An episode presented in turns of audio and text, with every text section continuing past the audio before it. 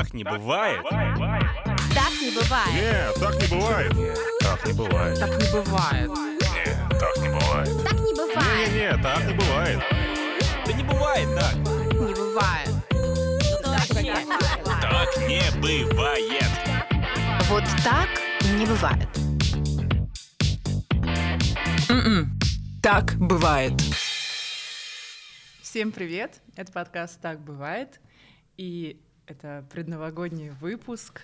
Вот-вот уже будут бить скоро куранты, и этот выпуск я решила сделать максимально неформальным, потому что год был тяжелый, что уж скрывать, для каждого из нас. В этот раз у меня очень необычный гость, потому что этот гость, он тоже автор подкаста, Сережа Дмитриев, мой хороший приятель, бывший коллега и автор подкаста «Сук». Всем привет. Алина, привет. Я думаю, что мы с тобой, как два автора подкаста, точно уже знаем, о чем поговорить. И я хотела бы сегодня говорить не про достижения, не про успешный успех и как ты все-таки сделал что-то невозможное возможным. Я считаю, что мы в этом году все сделали невозможное возможным, пережив этот год. И хочется просто пройтись, вспомнить, что было в этом году, вот какая, как ты считаешь, самая запоминающая новость этого года? Для меня одна из самых запоминающихся новостей — это то, что в августе арестовали Сергея Торупа, который является лидером секты в Красноярском крае.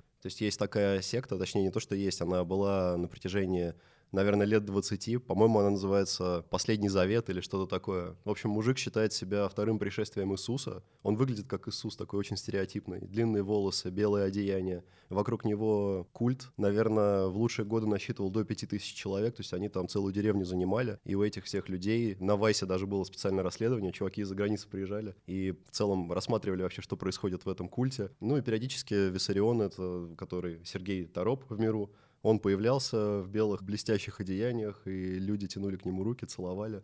Ну, в общем, мужик угорел по религии, считал себя mm-hmm. вторым пришествием Иисуса, и ФСБшники наконец-то его арестовали. Короче, в 2020 году все-таки есть хорошие новости. Ну, для, для, для всех остальных, кроме него. А вот я, знаешь, что запомнила? Мне этот год был шокирующим, ну как шокирующим, просто хоп, только год начался, и отставка правительства.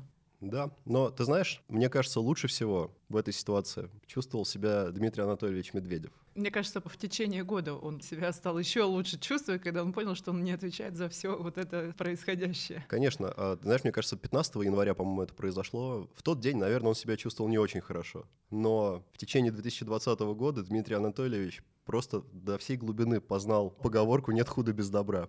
Я сразу вспоминаю его фирменный танец. Да, я уверен, он танцевал этот танец не один раз, он его репетировал. Повезло Дмитрию Анатольевичу. Не повезло Михаилу Мишустину, а еще не повезло Владимиру Зеленскому. Представляешь, он в прошлом году избрался президентом Украины и такой, ну все, рок-н-ролл, сейчас я им покажу. И тут наступает замечательный 2020 год, и Петр Порошенко, наверное, такой, ну слава богу. Слава вот. богу, я не отвечаю за это. Ну и как-то мы скатились в политику, но были же и другие новости. Из-за происходящего в мире технологий, я считаю, что была такая классная возможность возможно, чтобы она случилась, эта сделка между Тинькофф и Яндекс, и она не состоялась. И это, с одной стороны, хорошо для кого-то, для кого-то, может, там, для Олега Тинькова не очень.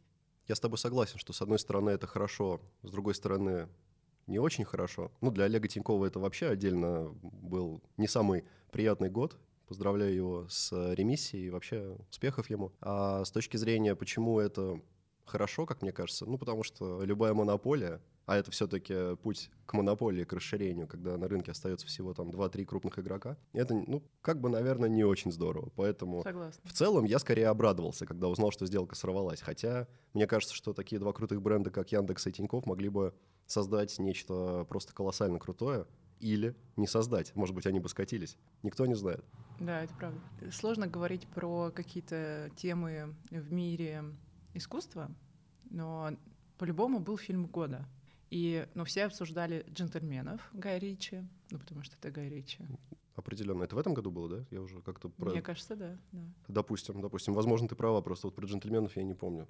Да, и были еще какие-то фильмы, но так как мы сейчас не ходим в кинотеатры... «Довод».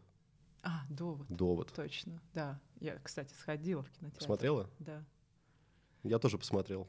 Но Да. мне, мне было очень сложно воспринимать происходящее на экране. Мне кажется, что его стоит пересмотреть несколько раз, и только потом ты окончательно его поймешь. Но я его так все равно только один раз посмотрела. Оставила до следующего такого своего, не знаю, готовности в, в это окунуться. Я буквально вчера решил под ночь сходить в кинотеатр и не прогадал, я был один в зале. И посмотрел «Неадекватные люди 2». Ух ты. А интересно было вообще? Да, очень интересно. На самом деле я не ожидал многого, но я доверился режиссеру Роману Каримову и не прогадал. Он молодец. Снял хороший фильм. Слушай, ну а ты снял как будто для себя целый кинотеатр. Да, получается так. То есть я чувствовал себя королем, знаешь, там ноги закидывал, громко чавкал попкорном. На самом деле не очень громко. Ну, может быть, на 20 децибел громче, чем я обычно это делаю, когда вокруг меня люди. Короче, новости все-таки были еще яркие. Ну окей, в Америке выборы вообще-то были. А подожди, а я вот по поводу, кстати, даже сферы технологий. Да. Вышло новое поколение приставок. PlayStation 5, Xbox Series S, если я правильно, или Series X. Вот, э, к сожалению, в Xbox я не очень хорошо разбираюсь, потому что являюсь истинным фанатом Sony. Но, тем не менее, большое событие.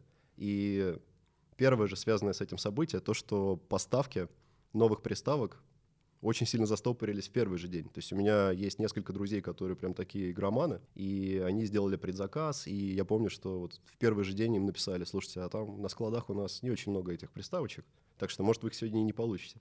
А когда вы их получите? Ну вот, как придется. Но в итоге, да, где-то в течение недели они получили, но помню, очень они не радовались вот этому Короче, за сообщению. этим охотились э, больше, чем за айфонами новыми, да? Сто процентов, я уверен. Тем более в этом году, насколько я понимаю, не было такого ажиотажа вокруг новой линейки айфонов. Я думаю, это связано и с э, резким падением доходов населения. Да, кстати. Ну, в этом году, на самом деле, Apple выпустила очень много новых продуктов, там обновленные MacBook, и как бы я не увидела, чтобы там скакнули продажи, чтобы люди побежали быстро что-то покупать. Ну да, то есть очередей определенно не было. Хотя, может быть, еще и люди боялись стоять в очередях. А может быть, они были вообще запрещены, мы же не знаем, может, они как-то сказали, только онлайн. Очереди запрещены. Или Да. люди.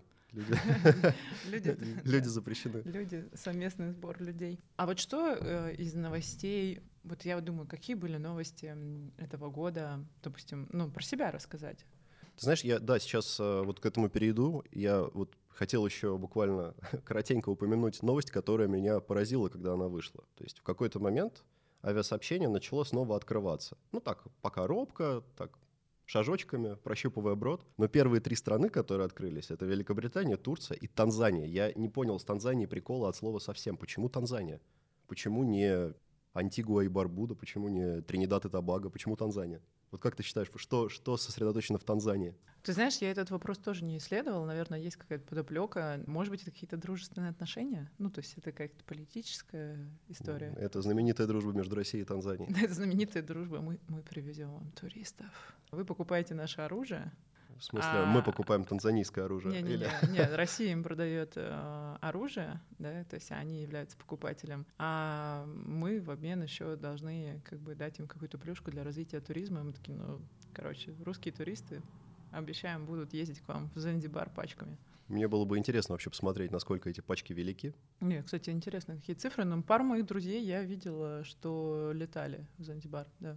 Я, честно говоря, даже не проверял цены на билеты в Занзибар, но я думаю, что они были не очень низкие. Есть такое ощущение. Если говорить о себе, то есть какое событие мне запомнилось, оно на самом деле родственно вот с тем казусом, который я только что упомянул. Я полетел в Турцию, и на самом деле впервые за, я подсчитал, 12 лет я оказался в отеле типа All Inclusive. И как это было?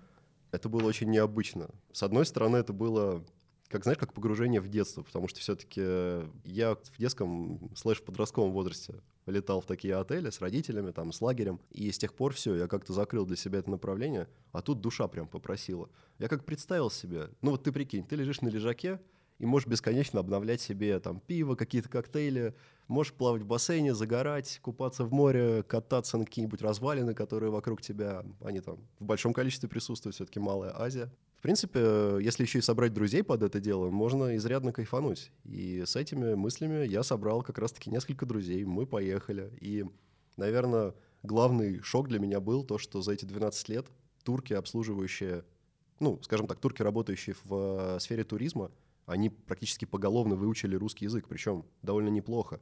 То есть 2007-2008 год, я помню, был в отелях. Я со всеми по-английски общался. Там, может быть, полтора человека знало русский язык среди турецкого персонала. Сейчас все. То есть раньше я чувствовал себя там, когда был подростком, в большей безопасности. Ну, потому что можно что-нибудь обсудить на русском, и тебя не поймут. А сейчас все. У тебя нет языка, на котором ты можешь что-то обсудить, и тебя не поймут. А, учитывая сейчас отношения между Россией и Турцией, мало ли, может быть, они там информацию собирают. Но это уже политика. Я туда не иду, может, и не собирают. Я не знаю. Пусть решают большие дяди в кабинетах. Алина, а у тебя какое было такое личное событие? Я открыла свой подкаст. Я считаю, что это будет сверхсобытие. Замечательный, на самом деле, подкаст. Послушал первых два, два выпуска, да, третий не послушал, каюсь.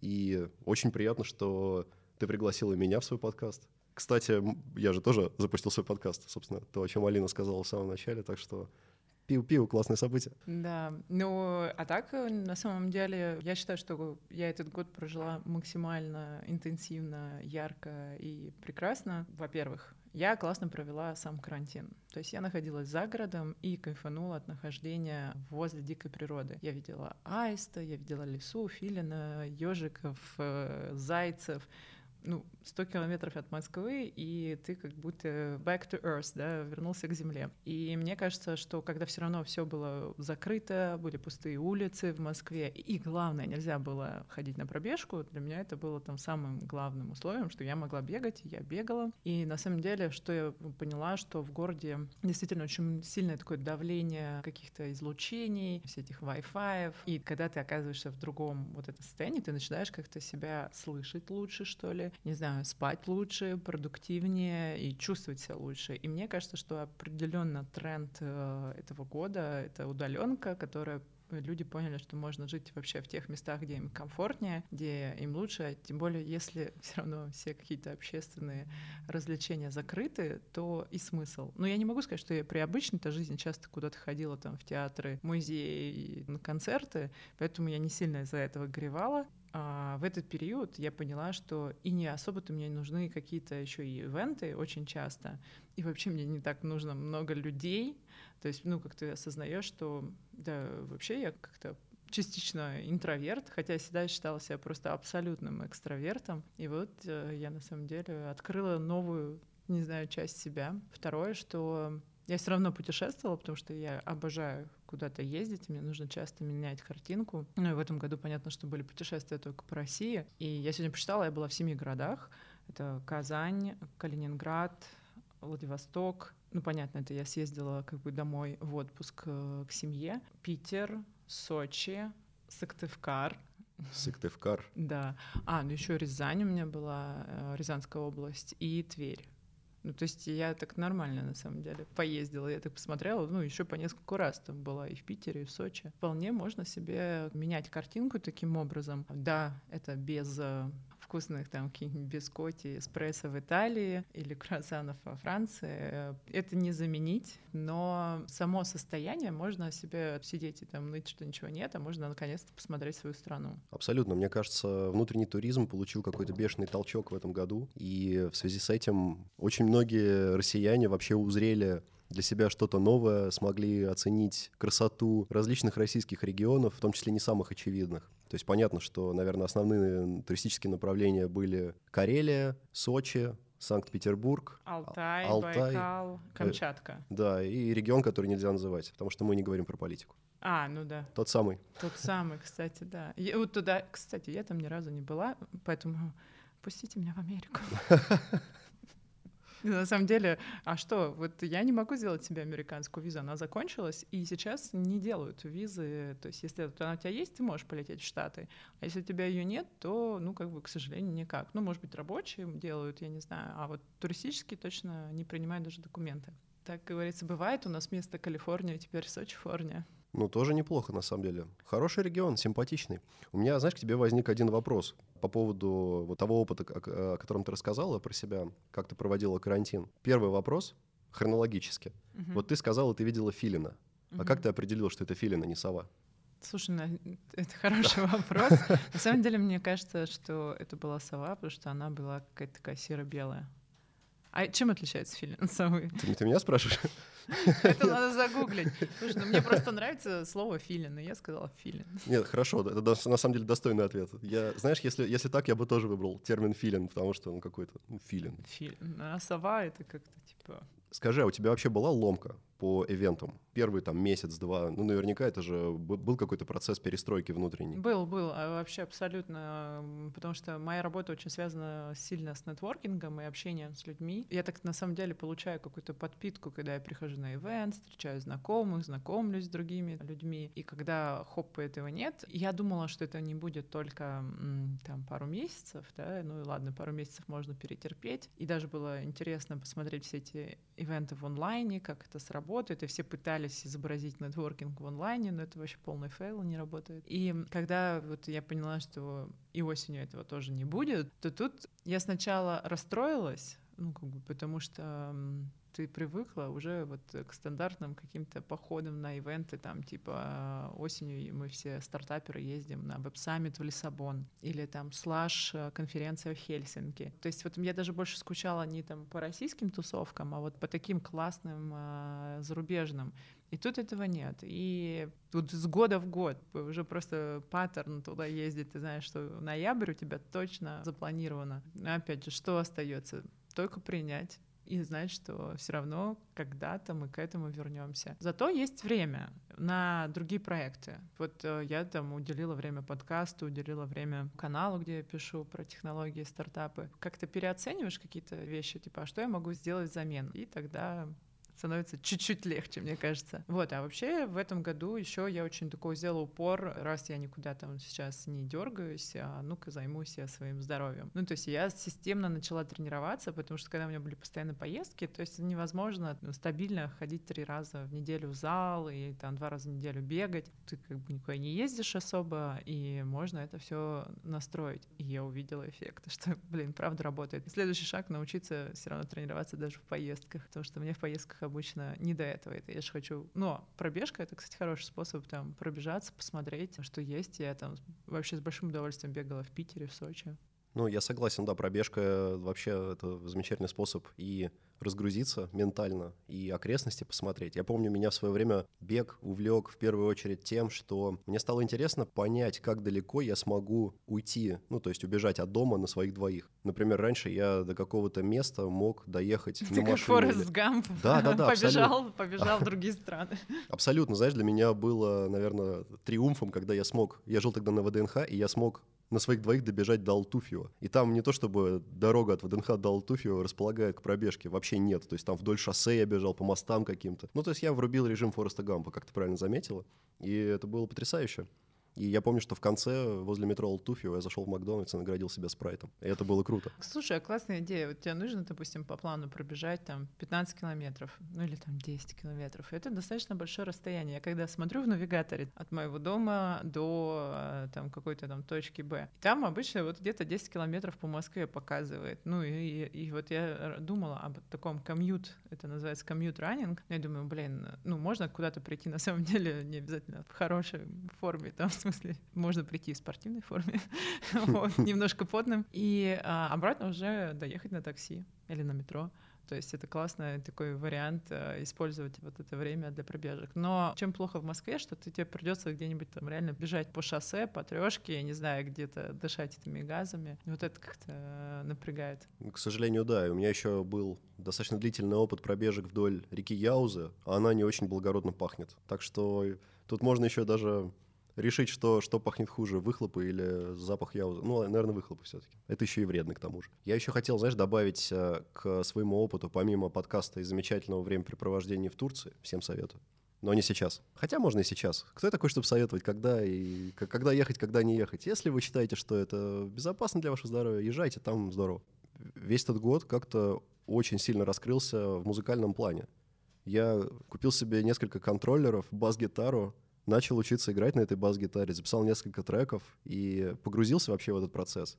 Знаешь, это очень интересно еще и с точки зрения того, что мозг твой развивается ну, в совершенно ином ракурсе, да, чем, чем обычно. Я вот где-то даже прочитал, что занятие музыкой и изучение новых иностранных языков, вот эти две штуки, они невероятно сильно способствуют укреплению и вообще появлению новых нейронных связей в мозгу. Более того, я тоже недавно буквально прочитал, что с возрастом твой мозг, он начинает оптимизировать процессы и оптимизировать информацию. Под словом оптимизировать я подразумеваю, что он начинает удалять и сокращать те ненужные нейронные связи, которые давно не используются. И поэтому, собственно, люди и приходят к старости, да, к пожилому возрасту, к, ну, в том числе ко всяким болезням вроде аль- Альцгеймера и так далее. Но если постоянно заниматься своим мозгом, если его постоянно укреплять, в том числе теми способами, которые я озвучил, то этот процесс либо замедляется, либо прекращается вообще, а иногда в особо хороших случаях еще и идет вспять, он еще и развивается. Ну, то есть это, это очень крутая штука. Слушай, вообще построение новых нейронных связей — это хороший опыт, то есть заниматься тем, чем ты не привык. Я в этом году стала на вейксерф. И вообще я очень на «ты» с любыми э, досками, да, то есть я очень хорошо катаюсь на сноуборде, я э, в детстве каталась на скейте, и, ну, на серфе, вот именно в океане я еще учусь, я там не так прям хорошо, но вот вейксерф требует немножко там, а, по сравнению с вейкбордом, требует, ну, другую постановку ног, другую вообще постановку тела. Я прям чувствовала, как напрягаются мозги из-за того, что есть вот определенные уже наработанные нейронные связи годами, как я катаюсь, катаюсь. И тут нужно полностью себя поменять. То есть новичкам, на самом деле, кто с нуля, они там не привык там постоянно кататься на вейкборде, легче встать, и они быстрее едут. И мне так это было обидно, потому что я видела, что там кто как говорится, не такой досочник, как я, и едет быстрее и лучше, чем я. И это меня вообще в определенный момент прям злило, а потом я помню, что у меня как перенапрягался мозг, он как будто выключался, я не могла встать. И это раз за разом, и там, не знаю, раза седьмого я только могла там нормально встать и поехать. Ну, как, когда ты себя чувствуешь где-то там чемпионом, и такой, вот это мне, короче, удар по самооценке. Но, опять же, это просто вот новые нейронные связи, которые нужно перестроить, принять и сделать там. Ну, тут там аналогично, в принципе, я чувствовала, когда я решила попробовать попробовать и стала на горные лыжи. Я тоже самое чувствовала себя полным чайником, и тоже было сложно, потому что абсолютно по-другому должны работать э, твои мышцы. Это же тоже как бы в нейронных связях. Да, Все да. как ты привык, как это делать. Так что хороший способ тренировать э, с, вот, через тело в том числе. Я вообще хотела поговорить, вот этот год, да, ну вот он, э, как говорится, пережили, слава богу. Ну вот все равно же мы не оставляем мечты свои, какие-то планы, и вот следующий год, да, 21 я вот на него, на самом деле, у меня такие большие надежды, хотя я уже поняла, что надо жить в моменте, потому что, может быть, у кого-то были планы на 20 год, и я уверена, что у большинства они пошли по одному месту, да. Вот, у меня тоже были, ну, как бы, как говорится, остается только принимать, ты же живешь реально, вот ты не знаешь, что будет через неделю, какой-нибудь там локдаун тебя закроют. Я не знаю, я сейчас ждала свою лучшую подругу из Лондона, она должна была прилететь в эти выходные, а все, авиасообщение между Великобританией и Россией закрыто, и все, она не прилетит сюда на Новый год. Поэтому мы вообще ничего не можем планировать. Но так устроен мозг, что нам хочется. Нам хочется все равно о чем-то мечтать и что-то делать. И вот у тебя какие планы на 21 год? Хороший вопрос, на самом деле. Я не могу сказать, что я строил какие-то точечные планы из серии, что я хочу выпустить альбом музыкальных треков имени себя. Или я хочу научиться кройке и шитью, оригами, выжиганию по дереву. Я скорее думал в более глобальном масштабе. Хочется найти себя в том смысле, даже не найти себя, помириться с собой, что ли. Ну, потому что, мне кажется, это свойственно многим людям, включая меня, то, что мы с самого начала мы не совсем те, кто мы есть внутри, потому что есть социальные надстройки различные, начиная от наших родителей, заканчивая, не знаю, нашей работой. Во всем этом зачастую очень сложно нащупать, а кто ты есть. И я не могу сказать, что я до конца этот момент нащупал. Хотя я двигаюсь в правильном направлении, это очень здорово. Хочется закрепиться в этом начинании, быть э, смелее в каких-то в творческих слэш-контентных вещах. То есть мне очень нравится создавать и воспроизводить контент. Хочется научиться его продвигать нормально, помимо, собственно, создания. Хочется стать чемпионом по игре на бас-гитаре. Я вообще понял, что бас — это самая сердцевина твоего кайфа от музыки, на самом деле, потому что он тебя цепляет за самый низ живота. Еще хочется, чтобы... Как... Ну, это уже не, это не планы, это скорее мой пожелание.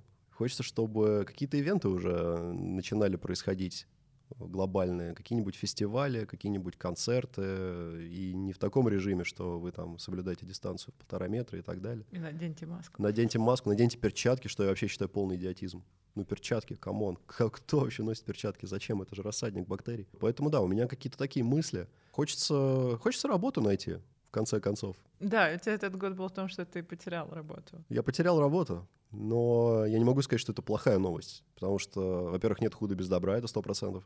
Тут вспоминается Дмитрий Анатольевич танцует. Конечно, ну вот посмотреть на икону российской политики и, в принципе, зачаток э, российского стартапинга, я не знаю, как его назвать, но, в общем, мне кажется, это же Да, тот, тот человек, с которого это, в принципе, началось. Ой, э, а можно я похвастаюсь? Это тот Конечно. человек, который мне вручил благодарность за вклад в развитие технологического предпринимательства. Ничего себе. Я была, кстати, первой из Сколково, кому вручили эту награду. Потом эту благодарность, конечно, уже вручали. Это стало какой-то, ну, не прям обыденностью, но быть первой всегда приятно, что мои достижения были отмечены. И я, это было как раз перед Новым годом. Я помню, что у меня есть такая фотография, я и Дмитрий Анатольевич чокаюсь шампанским. А он- Висит у папы в кабинете. Пожал ли он тебе руку? Да, наверное, я не помню. Да, наверное, пожал. Я, я, я хотел сказать, может, даже и в щечку поцеловал, но я не помню. Ну ничего себе. Ну, это, это действительно достойное событие, я считаю. Вот этот год, на самом деле, а, я его направила из-за того, что не могла как-то особо общаться с другими людьми, а, много выходить на какие-то мероприятия, я направила на саморазвитие такое прям и поняла, что мне для этого нужны другие а, люди, специалисты. Я много лет уже работаю с психологом, но я сменила психолога. У меня появился коуч, и я начала прям регулярно, как занятия, не знаю, как люди там ходят там на занятия в университет, да, то есть у меня раз в неделю занятия с психологом и занятия с коучем. А чем они отличаются? Но психолог работает э, с твоими какими-то глубинными вещами, травмами, программами, которые там чаще всего идут как раз родом из детства и начинают фонить вот в моменте здесь и сейчас, и ты начинаешь это разбирать. Психотерапия — это вот такая глубинная работа. Э, А коуч, э, на самом деле, да, вот с ними есть какое-то стереотипное мышление, что коуч — это какой-то некий тебя мотиватор, там, не знаю, встань, иди и делай, и почему-то у всех это ассоциируется очень часто там с Тони Робинсом, С Тони Робинсом, да. я, я тоже скептически относилась, но вот нашла а, очень интересную девушку, у которой тоже есть свой подкаст «Не учи меня жить», а, Алену, а, с не очень произносимой фамилией на шведском, потому что она живет в Швеции. Мы с ней регулярно занимаемся, на, э, ставим какие-то на постановку целей в карьерном плане, то есть э, в работе, в проектах и так далее. И коуч тебе задает э, вопросы, на которые ты, да, вроде сам отвечаешь, но тебе позволяет э, это понять э, искажение в своем мышлении, что тебя останавливает от реализации своих целей. Самое ключевое, чему она учит, это как раз, что все, что есть, это твои мысли об этом. И поменяв свои мысли, ты можешь очень сильно изменить свое отношение, свои эмоции, ну и по цепочке меняется, по сути, все остальное. И для меня это было значит, совершенно сначала непонятно, но вот у меня с ней уже прошло 10 э, занятий, и постепенно я поняла, потому что мысль не меняется о чем-то, если она у тебя еще особенно долго сидела, сразу по щелчку пальцев такой типа хей, и там все, ты так по- по-другому думаешь. Нет, мысль, она действительно, ее нужно, надо хотя бы сначала принять мысль, что ты можешь изменить мысль об этом. И для меня это стал какой-то нереальный такой толчок этой осени, что я стала убирать ограничивающие мысли, что вот там что-то там для меня невозможно, потому что я всегда ставила там, ну если я это начну делать, то и просто выкатывался список, почему нет. И сейчас я даже с ней вот иду к такой мы постановке цели, да, там на следующий год, что я должна запланировать 20 фейлов.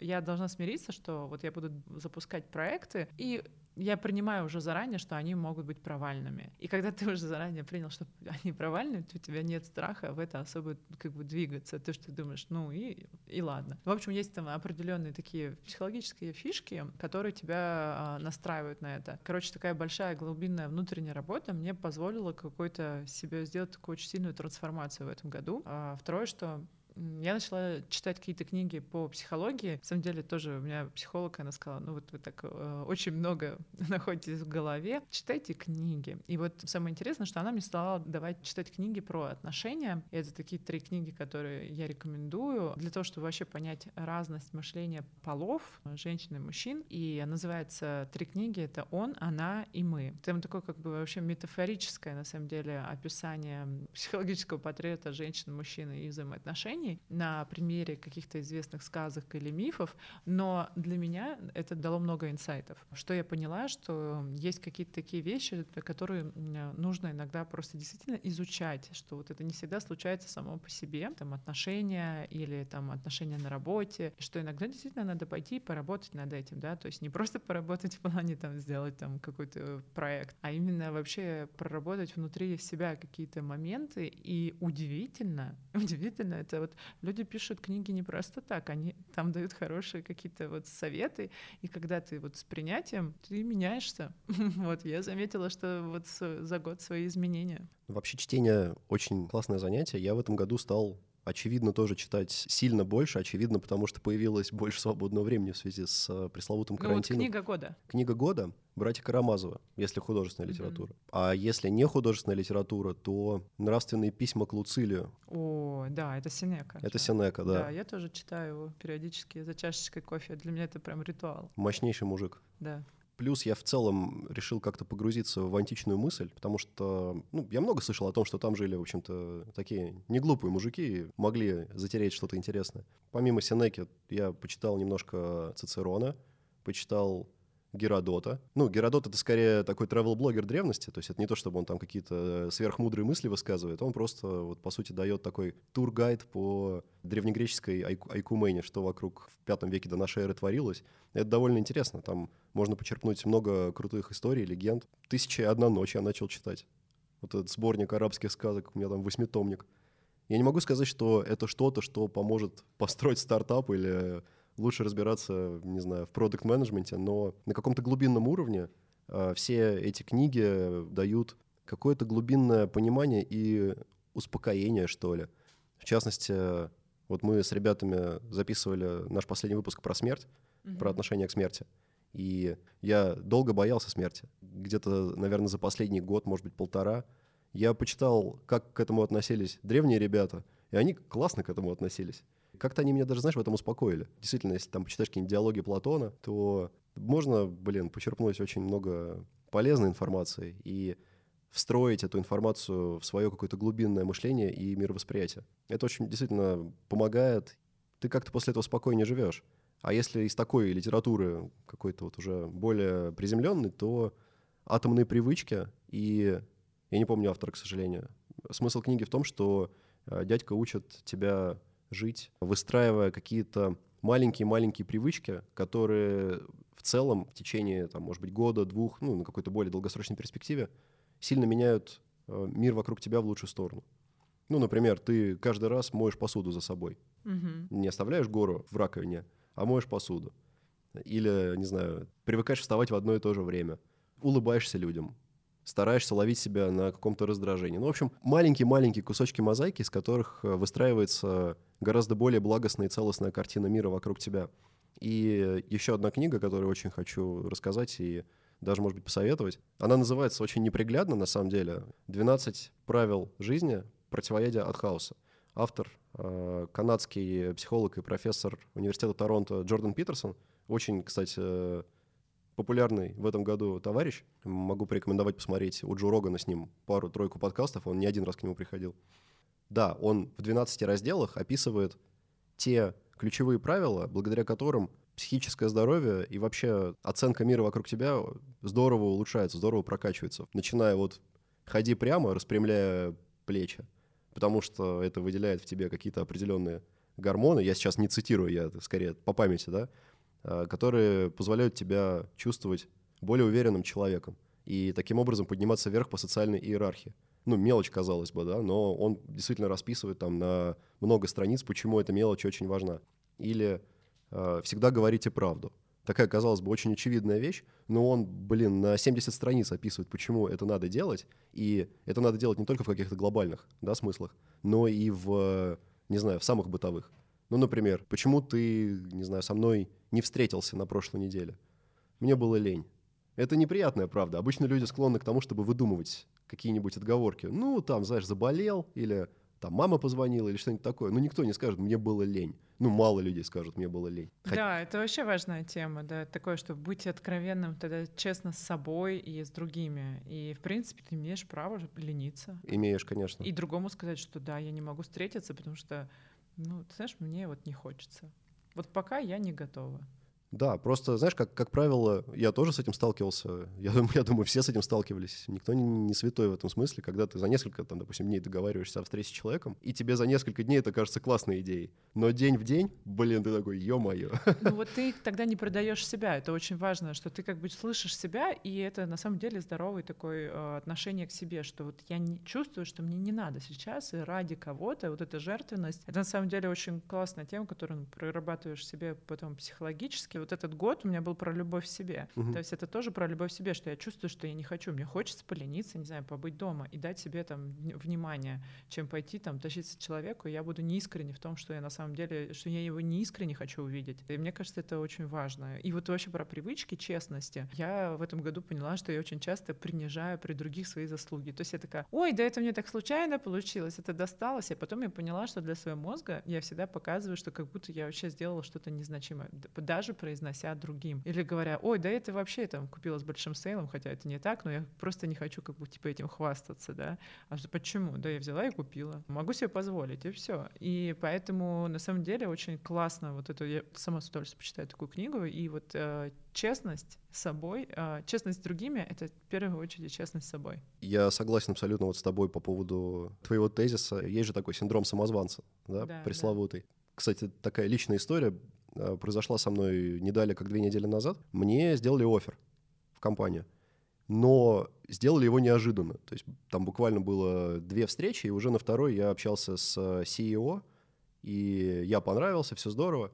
Но меня резко огорошили вопросом, а сколько ты хочешь получать? Огорошили, потому что я как-то ожидал, что это, этот вопрос будет обсуждаться попозже. А мне буквально резко в лоб выстрелили, и я как-то замешкался, да. Я немножко принизил себя, понял, что продешевил. Ну, как бы сказали, да, окей. И это дело было в пятницу. В понедельник я решил, что, ну, блин, так, конечно, не делается, но за спрос вроде как не бьют, надо попробовать переиграть. Я перезвонил, сказал, слушайте, ну, можно там все-таки немного побольше, знаете, там это. И они такие, ну, блин, ладно, мы подумаем, вернемся. Вернулись на следующий день и сказали, не, мы общение вообще с тобой прекращаем. Был довольно резкий негативный отклик на это. Представляешь? И меня опять вытолкнули в море безработицы. Ну, опять же, то, что надо быть честным с собой, если ты хочешь попросить сразу побольше, ты проси. Это правда. Это всегда правда. Но в моменте, когда вот мы так с тобой сидим, обсуждаем, это, это просто. Когда ты сидишь напротив Конечно, человека и конечно. буквально себя продаешь, это же тончайшая психологическая игра в этот момент происходит. И как раз-таки, мне кажется, это очень интересный индикатор и показатель того, как, как ты на самом деле себя оцениваешь. Но в моменте, знаешь, еще вот момент, что мне очень хотелось как-то поскорее вот уже избавиться от этого ощущения хаоса, безработицы, да, и я подумал, что ладно, если я сейчас назову меньше, меня с большей вероятностью возьмут на борт этого пиратского судна. И меня взяли. Но потом, э, как бы, я сам себе задал вопрос, а ты вообще вот так хочешь, на таких условиях быть на борту этого судна? Нет. И, видишь, при попытке переиграть, э, меня вообще за борт вытолкнули. Вот, честность с собой. Ну что, этот год был реально необычный, Необычный, для всех нас. Да? абсолютно. А я считаю, что очень хорошее упражнение есть, это провести такую рефлексию. И сегодня я проводила такую рефлексию со своей командой, и там некоторых коллег я спрашивала, там, назови там топ-3 достижения этого года, и забавно, что мой коллега сказала, у меня нет этих достижений, хотя я ему сказала, ну как ты вообще ты, у тебя была свадьба, я точно знаю, что ты сделал ремонт, ты об этом говорил, и ты всем делился, что ты наконец стал регулярно заниматься спортом.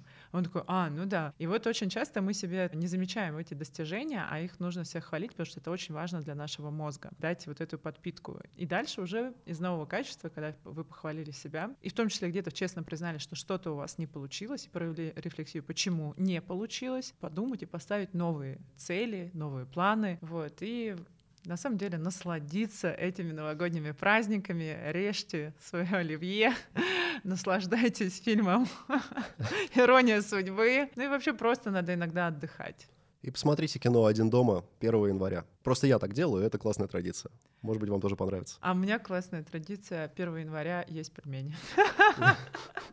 Потому что я их не ем обычно никогда, а, ну типа вредная еда, но 1 января я жду, и если есть такая возможность, я даже в Америке их находила, чтобы съесть, да, чтобы съесть именно 1 января пельмени, вот просто какая-то традиция из детства, вот она идет в семье, и я ее стараюсь всегда придерживаться. Признаюсь, захотел пельменей. Да. Ну что что, ребят, я всех своих слушателей поздравляю с наступающим Новым годом. Классных вам праздников. Enjoy it. И ну, сил вам, здоровья. И самое главное, самоощущение, что все у вас получится. Счастья, успехов, гармонии и внутреннего баланса в грядущем 2021 году. И дало этот ковид вообще и все злые новости, которые происходили.